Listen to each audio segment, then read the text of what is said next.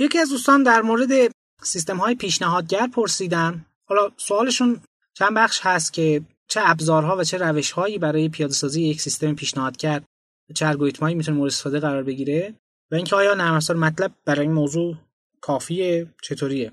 بله یکی از ابزارهای خوب همین نرم افزار مطلب می‌تونه باشه چون کار شما رو راحت تر پیش می‌بره.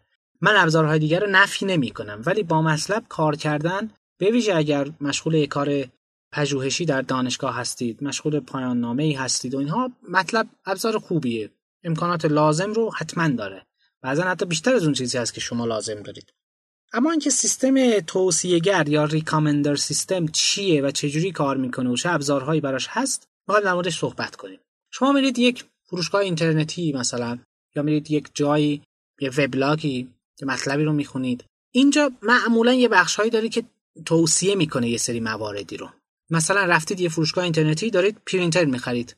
خب این پرینترها اغلب تو بسته‌بندیشون کابل USB رو ندارن. یا مثلا جوهر ندارن یا مثلا کاغذ شاید نداشته باشید.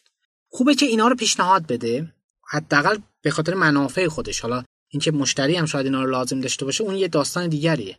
چون این احتمال کراسل بالایی داره. یعنی هم فروشی اصطلاحا.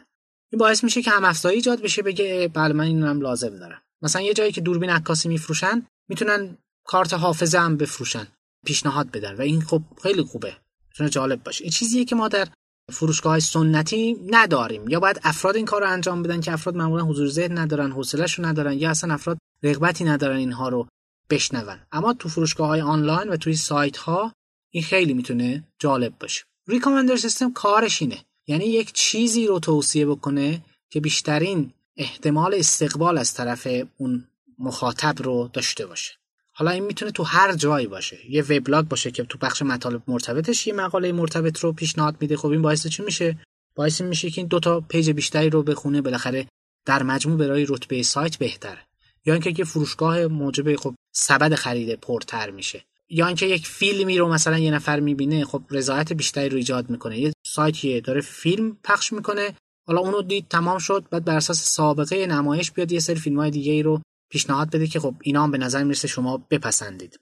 این کار ریکامندر سیستم حالا چجوری میشه اینو پیاده سازی کرد؟ خب طبیعتا این هم یه روش های ریاضی داره که روش های کلاسیک و کارهایشون هم به شدت محدود و یه سری روش هایی داره که مبتنی بر هوش مصنوعی می‌تونن باشن. مثلا شبکه عصبی. به عنوان مثال شبکه عصبی می‌تونه این رو این شکلی یاد بگیره که افرادی که این ویژگی رو دارن در مجموع چقدر راضی بودن از فلان فیلم از فلان محصول مثلا. این بر اساس مشخصات کاربره.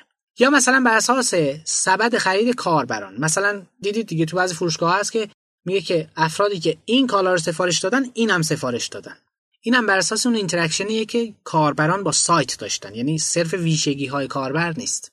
و یا بعضا اصلا فارغ از همه اینها دو تا سه تا محصولن که اینا اغلب با همدیگه دارن در واقع دیده میشن. حالا اینو میشه با شبکه عصبی با روش های clustering با اینها میشه حل کرد یا اینکه نه با استفاده از روش های rule mining که حالا یه بحثی در data mining میشه با استفاده از اونها این کار رو انجام داد.